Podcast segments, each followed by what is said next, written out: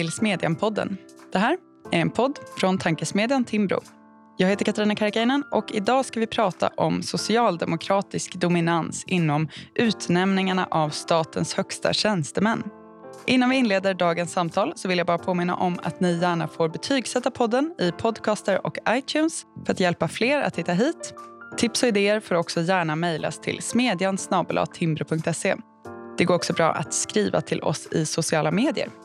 Trevlig lyssning.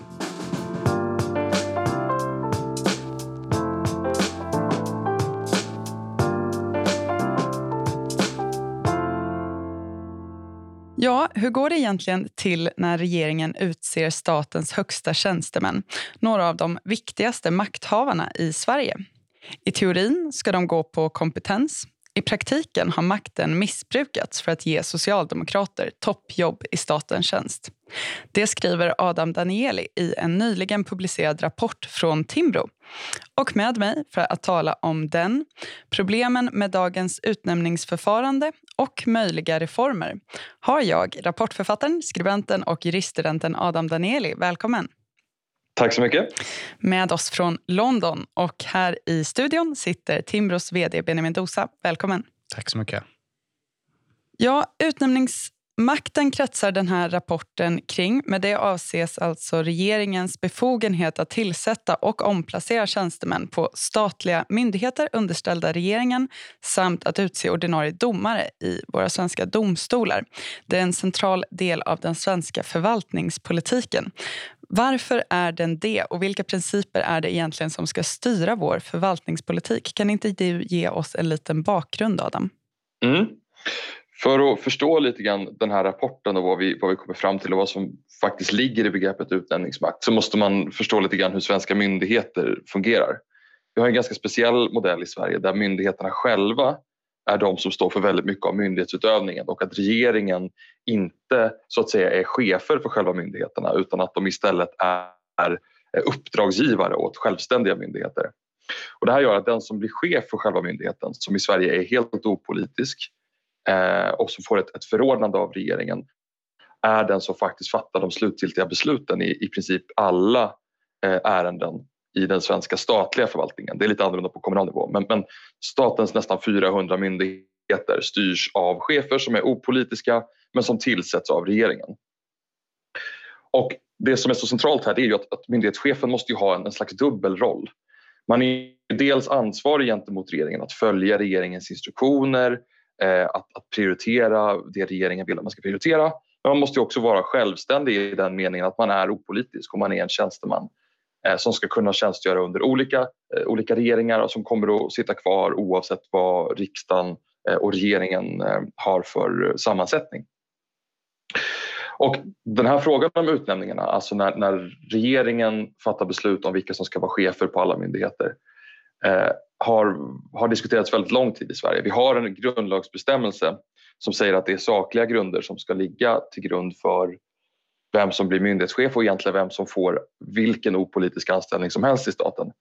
Men när man tittar lite närmare på det här så visar det sig att eh, det är väldigt många personer med politisk bakgrund som hamnar på, på de här opolitiska posterna. Och det, kan, det är självklart ingen uteslutande uteslutningsgrund men eh, det, det, blir lite märkligt när man har, ska utse politiker och personer med ganska tydlig slagsida till väldigt viktiga opolitiska poster. Just det, men om vi bara stannar där i det första ledet. Eh, hur, hur, ska myndighetscheferna utses i teorin? Alltså hur pass reglerat är det? Det finns formella krav på att regeringen ska utgå från sakliga grunder. Man pratar om förtjänst och skicklighet till exempel. Mm. Precis, grundlagsregleringen gäller ju egentligen alla statliga tjänster oavsett om man är handläggare på Försäkringskassan eller om man är rikspolischef.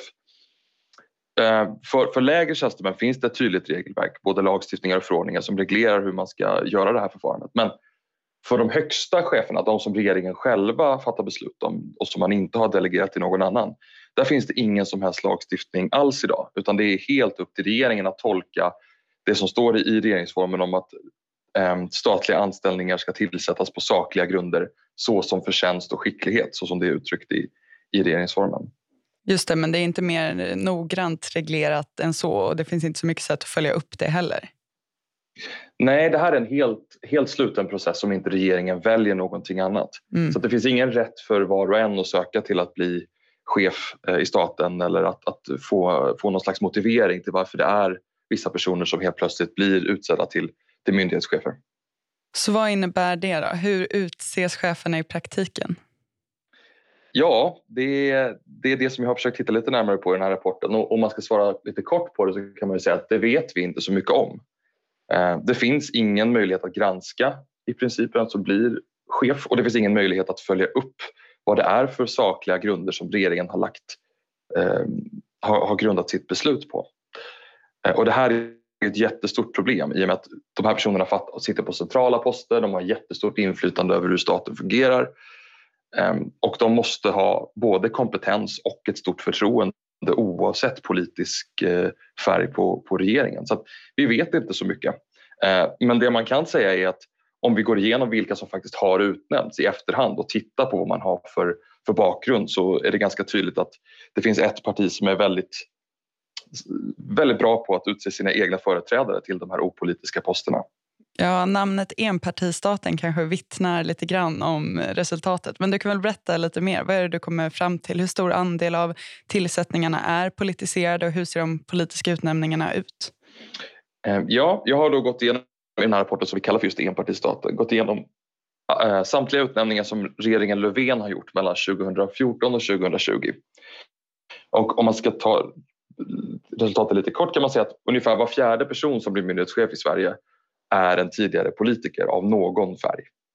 Om man bryter ner de, den fjärdedelen på, på respektive partibakgrund så är det väldigt tydligt att, eh, att Socialdemokraterna dominerar. Stefan Löfven har utnämnt under den här tidsperioden då 22 stycken socialdemokrater till opolitiska eh, chefer i staten och det är mer än alla, betydligt mer än alla andra partier tillsammans.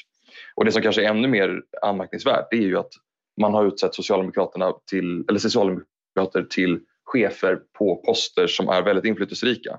Det är stora myndigheter som har stor möjlighet att som ger ut mycket föreskrifter som, har, eh, som finns över hela landet och sådär. Så att om man viktar på hur stora myndigheterna är som man har blivit utnämnd som, som chef till så kan vi peka på att nästan 90 procent av eh, det statliga chefskapet om det har politisk bakgrund är socialdemokrater. Och med 90 procent menar du då att eh, vad ska man säga, en anställd är en ekvivalent. Eh, och i praktiken, det du säger är ju att det är klart att det är skillnad mellan myndigheter. Om man har en större mm. budget, många myndigheter har mer att säga till om, eh, kanske fatta fler beslut, så är det såklart viktigare, ett viktigare maktinstrument än om man är en liten myndighet med få anställda. Precis, det är ju väldigt stor skillnad på på de små stora myndigheterna i Sverige. Så man kan ju säga att den här viktningen som jag gjort mot utnämningarnas liksom storlek på, på respektive myndighet eh, ska tolkas så att om man har fått, som statlig tjänsteman, om man har fått en, eh, en chef, en högsta chef som har en partipolitisk bakgrund så är sannolikheten 90 procent att den personen har varit socialdemokrat. Just det. Vad säger du om det här resultatet, Benjamin? Nej, alltså det är klart att det är dåligt av flera olika skäl. Och det här är ju, det är ju delvis att Ska, om, om, vi backar tillbaka bandet. Eh, vi hade ju en, en, ett panelsamtal om det här. Det behöver ju inte vara så att bara för att man har partibok så ska man vara diskvalificerad att bli generaldirektör. Utan tvärtom kan ju det vara en del av kompetensen. Eh, och i vissa roller kan det vara väldigt bra att man förstår det politiska landskapet. Men eh, så att, eh, jag menar, Adams, vår, Timbros kritik mot det här är ju eh, delvis att det är klart att hade man bara utgått från kompetens så kanske inte inte 90 procent hade blivit socialdemokrater.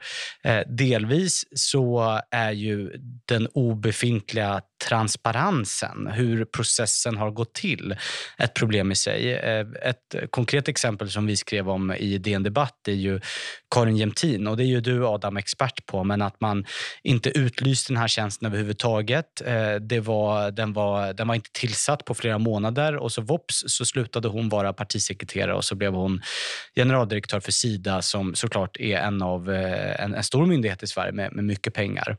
Eh, och ingen fick ens en förklaring till, eh, till varför processen hade varit upplagt på det här sättet. Och Det man ska säga utifrån ett historiskt perspektiv är ju att eh, det här är ju inte nytt för socialdemokratin utan eh, ständigt återkommande. Eh, Socialdemokraterna gillar makt och att behålla makt.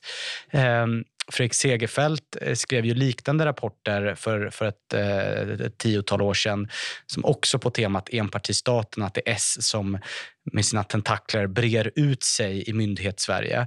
Eh, och Mattias Svensson skriver, skriver en ledare i Svenska Dagbladet där han då berättar om Adams rapport.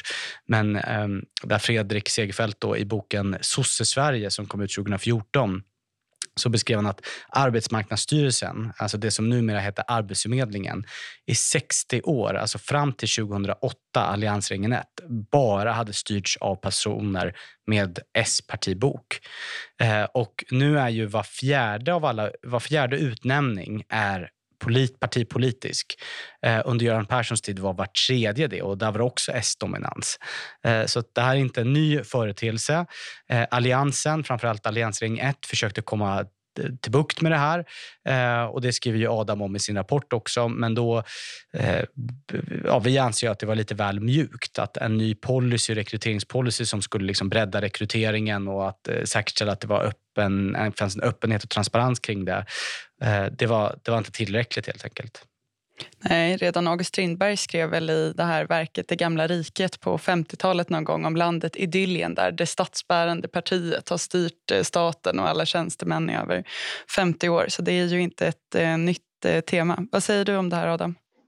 Nej, men det, det är precis som Benjamin säger, att det finns ju en, ett ganska långvarigt problem. Och det finns, när Göran Persson stod på sin, på sin höjd kan man säga, när han agerade som, som mest sossepamp så fanns det ju också kritik mot att han utnämnde, ja men det var släktingar och vänner och, och sådär till massa olika poster. Och man ska komma ihåg att jag har gått igenom generaldirektörer, alltså det som är det vanligaste, eh, den vanligaste chefspositionen i staten. Men sen finns det ju en massa andra utnämningar som man kan göra. Det finns jättemånga statliga bolag där det också hamnar många socialdemokrater. Det finns många internationella poster, det finns diplomater och sådär. Så, så det här mönstret är ju något som hela tiden går igen och som är ett slags resultat av en giftig mix. Att vi har ett, ett parti som, som gärna förväxlar sig själva med staten och sen så har vi ett regelverk som i princip bjuder in till det här i och med att man inte, man inte behöver vara transparent i de kanske viktigaste eh, och mest känsliga utnämningarna i staten. Och jag menar, vi nämnde de reformer som, som alliansregeringen gjorde. Alltså det måste ju bedömas som ett stort misslyckande. Alltså att införa en ny policy jag menar, en stat kan inte styras av policy. En grundlagsregel kan inte upprätthållas med hjälp av att människor är schyssta och förhoppningsvis uppfyller en policy utan här skulle man ju ha reglerat, man skulle ha pekat på, på lagt fast hur den här processen ska gå till och, och man skulle ha tittat på andra länder för att få till både en mer högkvalitativ utnämning. Eh, jag menar statens högsta ledning eller myndigheternas högsta ledning är ju någonting som ständigt återkommer som problem i Sverige. Att vi har myndighetschefer som både saknar intern förtroende, vilket givetvis är en, en viktig fråga, men också saknar förtroende hos, eh, hos folket och hos personer i, i, av olika delar av det politiska spektrat. Och det här är ju någonting som kommer att bryta ner på, på lång sikt. Kan, kan, kan du säga något kort om eh kritiken som ändå har uppstått mot den här rapporten. Att eh, Var Alliansen, var Fredrik Reinfeldt verkligen bättre än Stefan Löfven och Göran Persson? Är det inte så att eh, det ligger i politikens natur att man vill utse sina kompisar eh, mm. till olika häftiga positioner? Eh, men, men det finns ju en KU-granskning om det här. Eller hur? Precis, jag skulle absolut säga att det, det, makt korrumperar och absolut makt korrumperar ju absolut. Om vi inte har någon som helst insyn så kommer det här att, att eh, få slagsida över tid. Och om, om man tittar på, det finns ju en, en, ett ganska givet motargument mot den här typen av, av slutsatser som jag drar eh, och det är ju att, att andra kanske inte har varit bättre. Det här kanske är någonting som bara växlar med respektive regering och som vi bara måste leva med. Eh, men jag vill hävda att så är, det, så är det inte alls utan det fanns en tydlig ambition under alliansregeringen framförallt att reformera det här systemet. Det blev ingen, ingen, eh, inte tillräckligt långtgående reformer men om man tittar på hur politiseringen såg ut under alliansregeringen så var den betydligt lägre Och det som är mest fascinerande kanske är att, att under eh, regeringen Reinfeldt 1 och 2 eh, så utsågs faktiskt fler personer med bakgrund i, i oppositionen till eh, opolitiska tjänster. Det var ungefär det var 25 personer från oppositionen kontra då 20 stycken Eh, från någon av allianspartierna. Och det här speglar ju mycket mer att det finns kompetenta personer i, inom många partier i Sverige eh, och att man, man absolut kan, eh, kan bli myndighetschef men att det också rimligtvis också måste få ett, ett utfall som speglar alla partier. Hur betydelsefulla skulle ni säga att de här utnämningarna till våra myndigheter är då? Och påverkar det deras arbete och inriktning på något sätt? Ni nämner ju ett antal olika saker men det, det skiljer sig lite åt om det är så att säga praktisk eller principiell karaktär, den här problembilden. Jag skulle säga att det, det finns det är två delar eh, som är viktiga. Dels ska man nog inte underskatta alltså belöningsaspekten i det här. Att eh, det finns många poster som kanske inte har så superstor påverkan på politiken men där man ju efter lång och trogen tjänst, framförallt kanske i arbetarrörelsen, får det här som en belöning. Och det är ju någon slags adelssystem som, som jag tror att alla som har någon slags liberal instinkt känner är fel. Och sen finns det också en, en aspekt som är effektiviteten på svenska myndigheter. Jag menar, vi har en av världens största statliga byråkratier Eh, och det finns ganska många delar av den som inte fungerar. Och är det inte så att statsråden och regeringen fattar besluten som, är, och liksom, som, som bestämmer över myndighetsverksamheten, ja då är ju ansvaret myndighetschefens i första hand. Så att är vi missnöjda med myndigheternas verksamhet i Sverige, vi kan ju prata om polisen eller försvaret eller arbetsförmedlingen eller, eh, eller Sida eller vad det nu kan vara, då är det ju de här utnämningarna som, är, som oftast är problemet. Ja, det är ju som du skriver i rapporten Adam. Vi har det här Weberska förvaltningsidealet i Sverige där vi sätter stor tillit till eh, den enskilda förvaltningen. Politiken ska lägga fast mål och prioriteringar och byråkratin ska implementera den policyn. Och I det så har de ju mycket inflytande över beslut som sen inte med lätthet kan överprövas. Men det kräver mm. ju både att politiken tar sitt ansvar och vägleder och att förvaltningen inte får för sig att själva göra prioriteringarna. Idag tycker jag både att man ser att regeringen när det passar frånskjuter sig ansvar till myndigheterna när man själv då till exempel inte vill liksom, stå eh, som ytterst ansvarig för besluten. Eh, under pandemin tycker jag att det har framträtt i vissa fall. Och att förvaltningen själv tar på sig mer politiska roller, att enskilda tjänstemän uttalar sig i politiska frågor och att man också av politiken får mer av ett rådgivande och samordnande uppdrag som naturligt tar större utrymme. Är det här ett problem som är kopplat till utnämningarna eller är det parallella trender inom förvaltningen? På dig låter det mer som att det är en kvalitetsfråga. Alltså jag, jag tror att det är båda delarna. Eh, dels så har vi problem med ett, ett bakom från politiskt håll skulle jag vilja säga. Du nämnde pandemihanteringen och man kan ju även peka på exempelvis polisen och MSB och sådär. Där, där, och många miljöprocesser inte minst där politiker helt enkelt inte vill fatta många tuffa beslut och därför kan skjuta över det på, på myndigheterna. Eh, sen så har vi ett, ett, eller ett problem med det motsatta fenomenet, det vill säga att politiken har inte gett myndigheterna ett, ett uppdrag att göra någonting eh, men det uppstår ändå idéer om vad myndigheten ska syssla med internt. Och det har ju varit en, en intensiv debatt kring hur mycket olika byråkratier ska hålla på med exempelvis med värdegrunder och hur mycket man ska arbeta aktivt med, eh, med den typen av instrument. Och där skulle jag verkligen säga att det är det bästa exemplet på att myndigheterna har blivit policyskapare i betydligt mer utsträckning än vad den svenska förvaltningsmodellen egentligen eh, tillåter. Och det, det har i grunden med att politiker inte använder den möjlighet de har att styra förvaltningen tillräckligt mycket. Vi pratar mycket om självständiga myndigheter men det betyder ju inte att, att politiken så att säga inte ska berätta vad, mål och, och, och vad målen ska vara för verksamheten. Mm. Så att myndigheterna är de som sitter på sakkunskapen men eh, ja, politiken måste också vilja styra. En sak som jag tänkt på, jag pratade med en eh, socialdemokrat apropå eh, den här rapporten i ett sammanhang. Eh, du pratade ju om de mer, den principiella delen av det här men jag tänker att förutom de politiska konsekvenserna så är det här en ganska stor del av vad socialdemokratin är nu för tiden. Partiet har tappat medlemmar och väljarandel över lång tid och det är en trend som finns för socialdemokratin i hela Europa. Fortfarande attraherar man ju dock en hel del kompetenta personer på den politiska nivån och man uppfattas av många vara det stora maktpartiet, man har inflytande och det är klart att en del av attraktionskraften är att man fortfarande har stort inflytande över förvaltningen och är nära sammankopplad med den. Man använder den mer, det finns mer av de här reträttpositionerna och karriärmöjligheter att erbjuda för den som kommer in i rörelsen. Nu kanske inte det är det primära skälet till att skriva en sån här rapport så att säga men tror ni att det skulle påverka socialdemokratin på ett djupare plan om den här utnämningsmakten förändrades? Det tror jag Absolut. Eh, Socialdemokraterna historiskt mår ju också som sämst när de sitter i opposition. Alltså det, är då, då det är ju ett generellt sett ett väldigt lojalt parti och, och, likriktigt parti internt där alla drar åt samma håll, det är få läckor. Eh, det präglar ju framförallt socialdemokratin när de sitter i majoritet, vilket de, eller inte majoritet, men att de, de sitter i regeringsställning. Eh, medan det är när de sitter i opposition som de mår dåligt. Och Det är ju för att det är så viktig del det är ett viktigt maktinstrument för dem men det är också en så viktig del av deras eh, självidentitet också. Mm. Jag, jag, tycker att det är en, en jätteintressant aspekt det här med urvalet. Kan det vara så att Socialdemokraterna helt enkelt har varit det partiet som har, har dragit till sig människor? Jag, jag tror kanske snarare att det har med en politisk bias att göra. Att personer, personer som gillar myndighetsverksamhet, som gillar offentlig verksamhet, som tror på den offentliga verksamheten, som engagerar sig för det.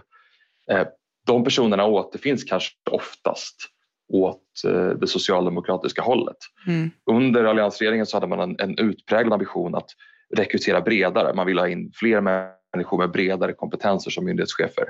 Människor som har drivit företag, människor som har, eh, har internationell bakgrund och sådär. Men då finns det ju alltid problemet att det är ju människor som är svåra att attrahera, i alla fall till en svensk generaldirektörs direktörspost. Mm. Eh, och, och, ska man, man, man, kan ju ställa sig frågan om vi, kanske snarare ska ha en, eh, en tydligare byråkratroll i Sverige. I många länder i Europa så finns det ju väldigt tydligt att eh, man går in i, i eh, en slags statlig myndighetstjänstemannaroll och att det finns en egen, en egen utbildning, att det finns tydliga karriärsteg, att man har en tydlig rekryteringsgrund och så där, istället för att, att vi gör som i Sverige där det varken blir hackat eller malet utan där, bara, där Socialdemokraterna bara ringer någon som man känner och som man vet är intresserad av en viss fråga och så whoops, har, man, har man rekryterat en ny myndighetschef. Ja, men precis. Vi kanske inte ska vara helt avundsjuka på Frankrike där liksom det, det finaste universitetet är det där man blir eh, den här liksom byråkraten i statlig tjänst. För Det eh, påverkar ju andra av samhällets Sverige. Så att säga. Man kanske inte eh, förknippar det landet med en spirande marknadsekonomi. Men jag tycker också att det finns en som borgerlig skuld här i att man inte har intresserat sig för den här delen av samhällets sfärer och hur man vid sidan av marknadsekonomin kan eh, om man upprätthålla mer av det här eh, liksom förvaltningsidealet. Intressera sig mer för hur man kan få en eh, välfungerande förvaltning och ha ideal kopplat till det. Ehm, jag tänker att det är inte otänkbart att det skulle finnas en del personer som hör de här slutsatserna ur eh, din rapport och lockas att tänka att borgerligheten eller högern borde göra likadant. Att vi så att säga behöver vår egen marsch genom institutionerna för att eh, åtminstone innan man gör några reformer korrigera slagsidan. Tycker ni att det är fel slutsats att dra? Ja, absolut. Eh, man kan ju titta historiskt lite grann var vi har hamnat av att ha den utnämningsmakten som vi har idag. Under många år så var stats, alltså statens tjänstemän såg som, som på något sätt eh, kolportörer till liksom, de, de eh, besuttna. Att man var väldigt nära, eh, i början på 1900-talet så var statens tjänstemän väldigt, väldigt konservativa, man hade väldigt eh, tydliga lojaliteter. Och nu så har vi helt plötsligt en situation som är den, den omvända. Jag tror inte att någon av dem egentligen är, är speciellt eh, lyckade utan att den, den sunda medelvägen, den liberala idén här måste ju vara som, som du nämnde att, att behålla det här Weberska idealet att istället styra upp så att vi får mindre slagsida oavsett eh, vem det är som sitter vid makten. För jag menar, när man utformar statens institutioner ska man vara väldigt väl medveten om att vi utformar dem ju inte för människor som är eh, eller för makthavare som har goda intentioner och som, har, eh, som tror på något sätt på maktdelning utan vi, vi utformar dem ju efter att socialdemokrater eller vad det nu är för annan rörelse, kanske en populistisk sådan som, som har helt andra idéer om vad man ska göra med statliga förvaltningen. Eh, så att, att, att styra upp det här är ju på något sätt för att neutralisera slagsidan oavsett håll. Eh, att bara göra en motsatt polarisering, det, det kommer inte att, att, vara, det är inte en lång, långsiktigt hållbar plan. Slutligen då, vad föreslår du för reformer för att komma till rätta med det här problemet? Ja, jag har tittat ganska mycket på det som sker i andra länder. Eh, Sverige har som sagt en ganska unik myndighetsmodell men det finns ganska tydliga exempel på hur man i andra länder har gjort för att upprätthålla de här idéerna om att det ska vara meritokrati som gäller i förvaltningen, det ska vara transparens och man ska inte få de här vad ska man säga, uppåtgående spiralerna där, där eh, vänner rekryterar vänner som rekryterar vänner till de här posterna. Eh, så att jag pekar på att man behöver titta på den här bestämmelsen i grundlagen och slå fast ett tydligt mål att de här tillsättningarna ska vara öppna och de ska vara tillgängliga för, för alla att söka. Man måste kunna bryta den tillslutna process som, som sker idag. Jag pekar även på att man behöver professionalisera det här, det vill säga för att, framförallt för att kanske få en bättre kvalitet i myndighetscheferna och då behövs det en oberoende instans som skulle kunna heta till exempel en tjänstetillsättningsnämnd ehm, där olika delar av förvaltningen, regeringen och de folkvalda genom riksdagen eh, kan titta närmare på vad man ska ha för urvalskriterier och som också kan göra eh, lämna motiverade förslag till regeringen som, som sen utnämner personer. Och sen behövs det en granskningsfunktion. En, en grundlagsreglering om maktdelning som det här i grund och botten är eh, som saknar granskningsfunktion är ju, den är ju värdelös. Den kommer inte att eh, följas i längden. Så därför så föreslår jag att man ska ge konstitutionsutskottet möjlighet att, att pröva utnämningar som man menar inte har varit sakliga Eh, och titta igenom att det här verkligen har skett på sakliga grunder och att det finns en tydlig motivering och process bakom. Så det är en, en trestegs, eh, trestegsraket. Och det här syftar ju helt enkelt till att man ska kunna säkra kvalitet men också allmänhetens tilltro till de här utnämningarna så att vi får en, en förvaltning som kan, kan eh, agera både kompetent och med förtroende över tid. Mm, intressant. Jag tycker att det här är ett ett väldigt fascinerande ämne som eh, fler borde intressera sig av men som borgerliga partier kanske framförallt eh, skulle få skäl att komma tillbaka till vid ett eventuellt regeringsskifte. Förvaltningspolitik låter kanske inte som det häftigaste i världen men hur vi bygger våra institutioner och efter vilka principer vi organiserar staten är ju viktigt och får långtgående konsekvenser. Men för idag så får vi sätta punkt. Om ni tyckte att det här var intressant så rekommenderar jag alla att gå in på timbro.se och läsa rapporten Enpartistaten. Det finns förstås flera intressanta aspekter och detaljer som vi inte hann ta upp idag vill man ha kortversionen kan man läsa Benjamin och Adam på DN Debatt. Och vill man läsa om någonting helt annat så hittar man en mängd artiklar på timbro.se smedjan. Bland annat flera artiklar på de aktuella ämnena stigande elpriser, energikris och klimatpolitik. Vi ses där och hörs igen här om en vecka.